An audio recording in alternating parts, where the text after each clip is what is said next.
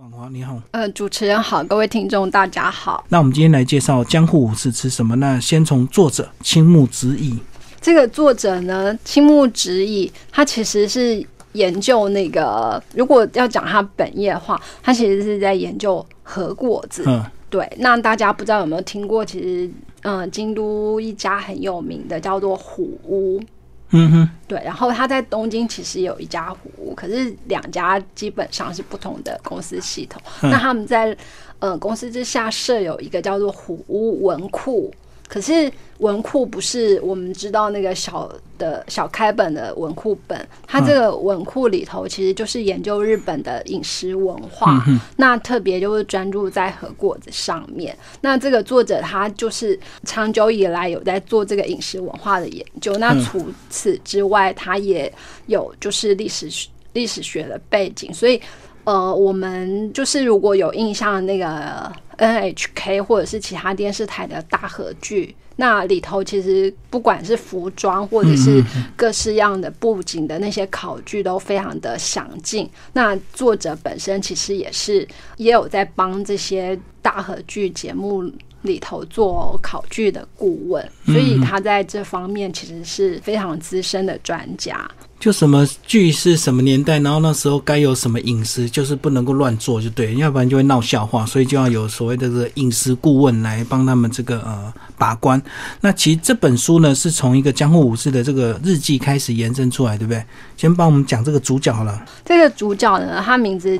叫做半四郎，酒井半四郎。那他其实原本是在那个和歌山，对，那相对江户来讲，和歌山算是一个乡下地区。对，虽然和歌山已经算是当地比较繁荣的，可是跟当时就几乎是世界三大都市之一的江户来比，还是规模小很多。嗯嗯嗯。那因为那个他们必须要到江户去参勤，也其实就是那些藩主要派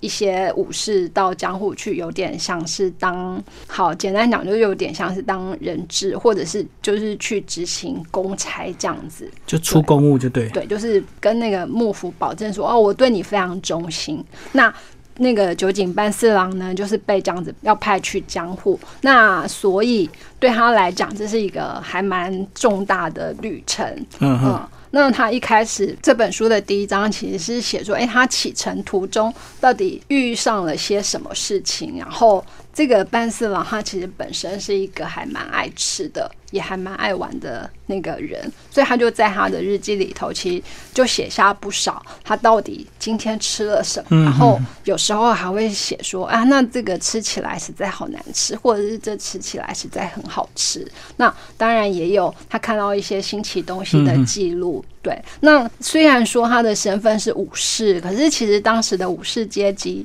就跟现在公务员一样，还是有高低之分。那他就是属于那个比较一般的武士，所以任何事情还是得要自己来，包括自己买东西啊，然后自己煮东西啊，甚至生活所需要的什么，然后甚至像这样子，就是长途跋涉，当然不太可能。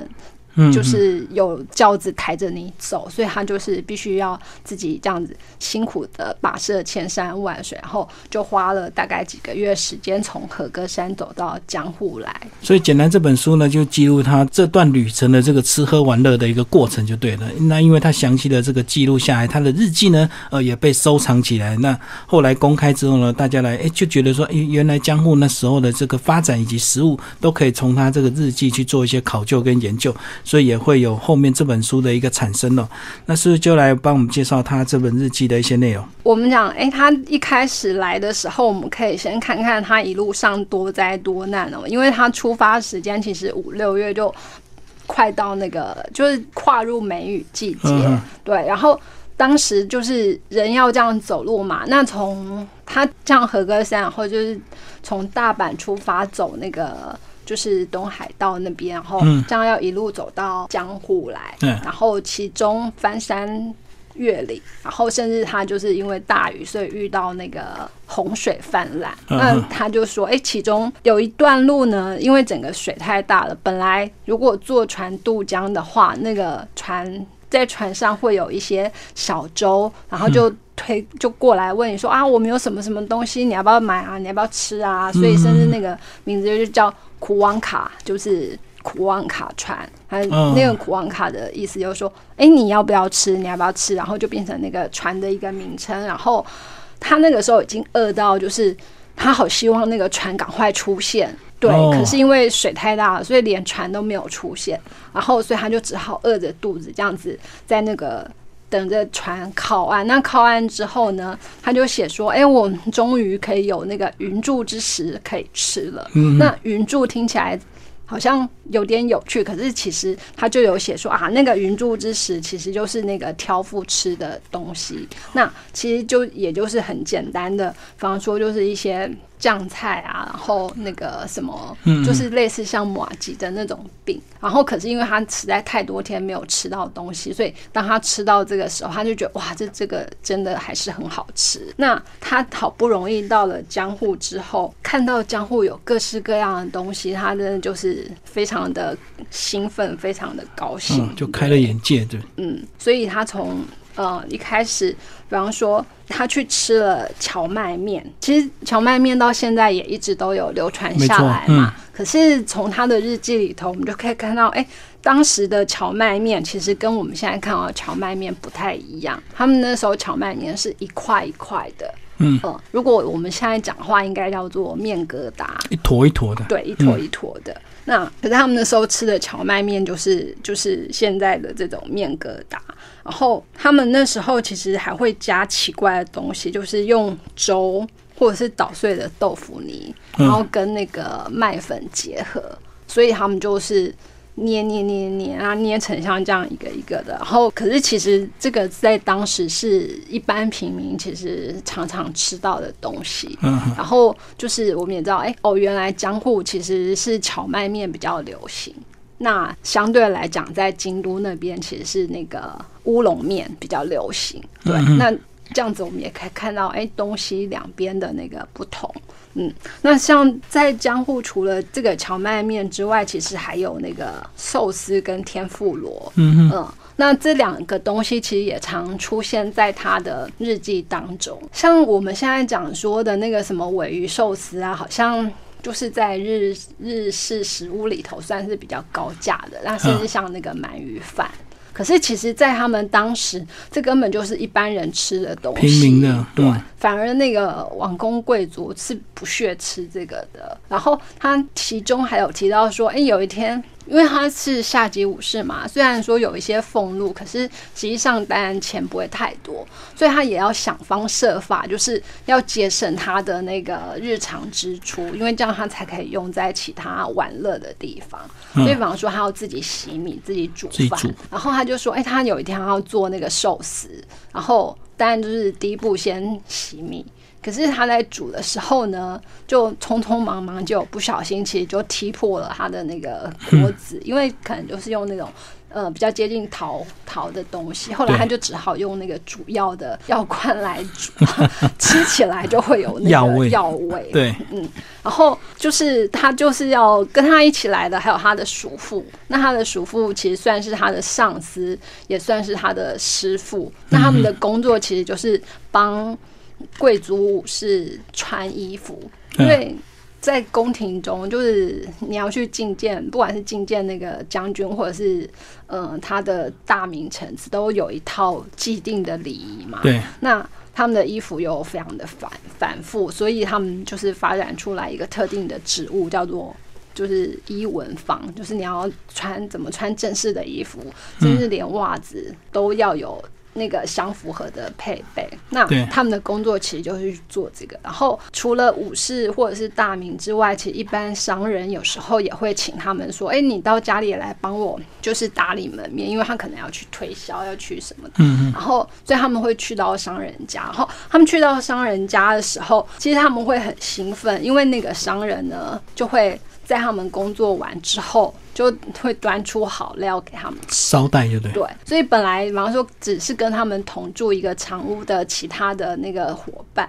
他就会假扮，就是会跟他说啊，那你假扮我的侍那个随身侍侍从好了、嗯、因为这样一起去就可以吃到好吃的东西对，那可是其实我们从他写的来看，他好吃的东西就是看起来好像也还好就是我们现在来看还是很就是很普遍就对对，那可是相对于他们日常饮食来讲，可能就哎、欸、就会吃到比较不一样，就已经觉得很好了。 嗯, 嗯对啊，那所以其实像好刚讲的那个荞麦面鳗鱼饭寿司之外，那他有时候还会吃到那个玉子卷，就是鸡蛋做的那个卷，然后有时候还会吃到什么山药祭物啊、鱼板豆腐汤等等，然后甚至像那个泥鳅锅，对，那他们在他就说哎、欸，他们夏天的时候其实要吃泥鳅锅， 嗯, 嗯而且夏天的泥鳅是在河里自由移动，所以很好抓，嗯，也是比较肥美。可是呢，有一种比较稀少的泥鳅锅，他说是要到冬季才吃的，那冬季的时候其实那个泥鳅是藏在土里的，所以其实不好抓，然后可能因为藏在土里，可能是冬眠或休息也不知道，然后所以它的肉质跟夏天就不一样，更好吃就对对，所以他们就冬天也、嗯、也要吃那个泥鳅锅。所以你也可以看到哎、欸，其实说他们吃东西好像蛮随便的，但是也有他们讲究的地方，对，那他的这个讲究其实就也很有趣、嗯、那包括其实他本人是很喜欢吃甜食的，然后那时候有一种甜食它叫做脂粉，其实就是把麻糬煮在红豆汤当中、嗯、然后他们又很喜欢加糖，而且就是糖对他们来讲，就是特别是像白砂糖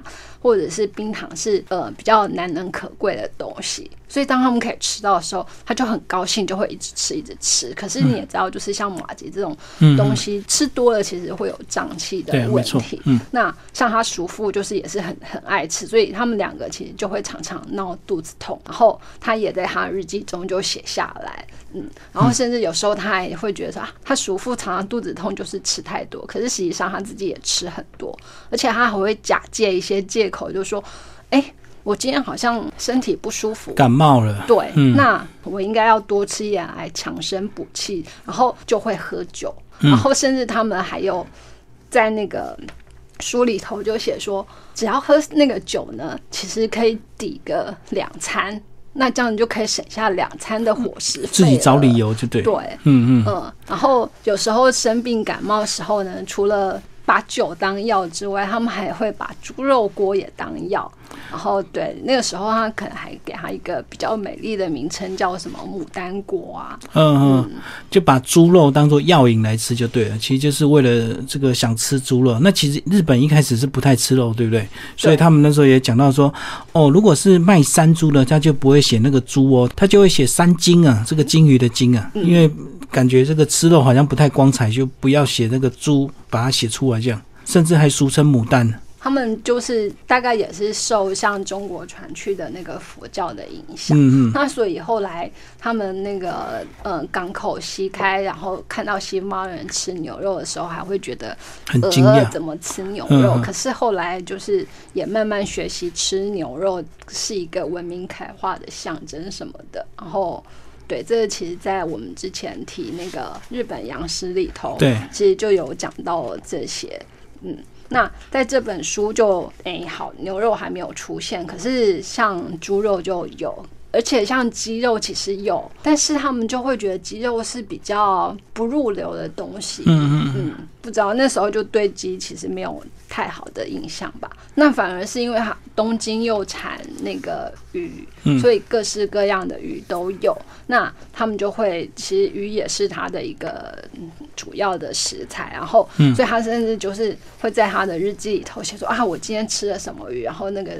昨天又吃了什么鱼，又怎么样怎么样。那为了节省伙食费呢，它其实像一条竹荚鱼，它体积也没有很大，它就会把它分成两份，一份是今天中午餐的配菜，然后另外一份就是要留到明天的配菜，对吧？那它其实看起来是一个还蛮精打细算的，可是就也会发现他就会抱怨，哎，他的叔父竟然把他要留到明天的配菜拿来吃掉了。嗯、对，所以这本书看起来很好，很有意思，就是说其实他是日记的手法，那他当初可能也没有想过后来他的日记会被公开这样，所以他写得非常真实有趣。对，然后就其实都可以看到，哎，那当时江户人到底吃了些什么？那除了刚才讲到的那些食材之外，那包括其实呃，他也讲到，哎，番薯是当时的好物，就是它会做成甜点，也会做成粥，那有点像是我们那个以前比较困苦时候煮的那个番薯粥。嗯、可是实际上他们在那时候并不会因为是困苦而吃这些，而是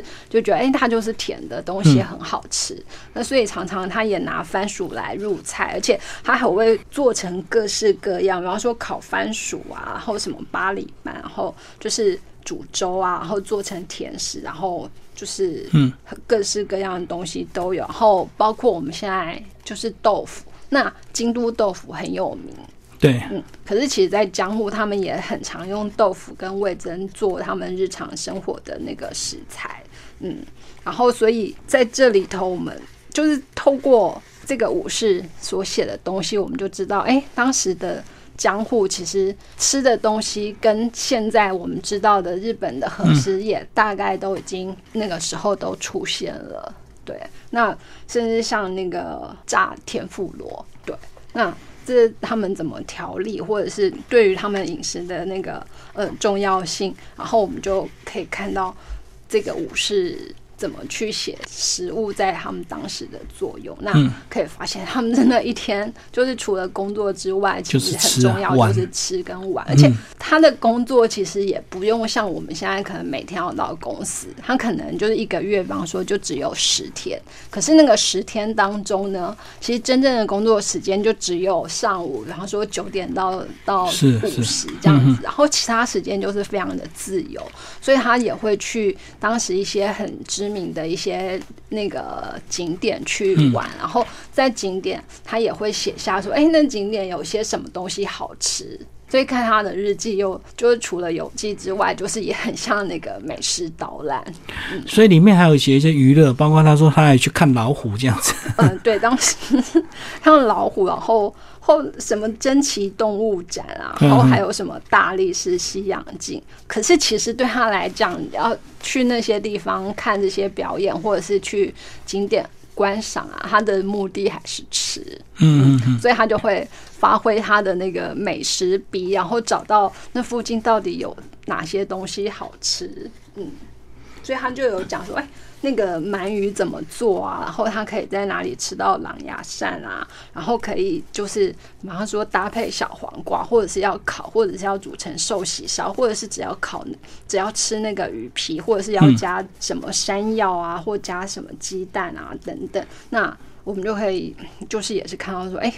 哦，原来好他们的吃的文化真的非常的精彩。好，最后请这个婉华帮我们总结这本书《江户武士吃什么》，然后健行文化出版。这本书就是在他的日记里头写下了这种各式各样的食物，然后记录他每天的吃食饮食什么的。嗯、可是还有另外一个很特别，就是他会记下这些食物的费用到底多少。嗯、那所以甚至我们可以看到，哎，当时江户一颗蛋要四百文。嗯，那那个四百文到底是跟现在的币值相比是多少呢？那个作者其实也做了图表在分析，那我们就可以知道，哎，当时的那个生活水准到底是如何。然后对于这个武士来讲，虽然有武士之名，可是就是实际上的生活就跟一般庶民大众其实没有两样。嗯，好，谢谢婉华为大家介绍这本书《江户武士吃什么》，健行文化出版，谢谢。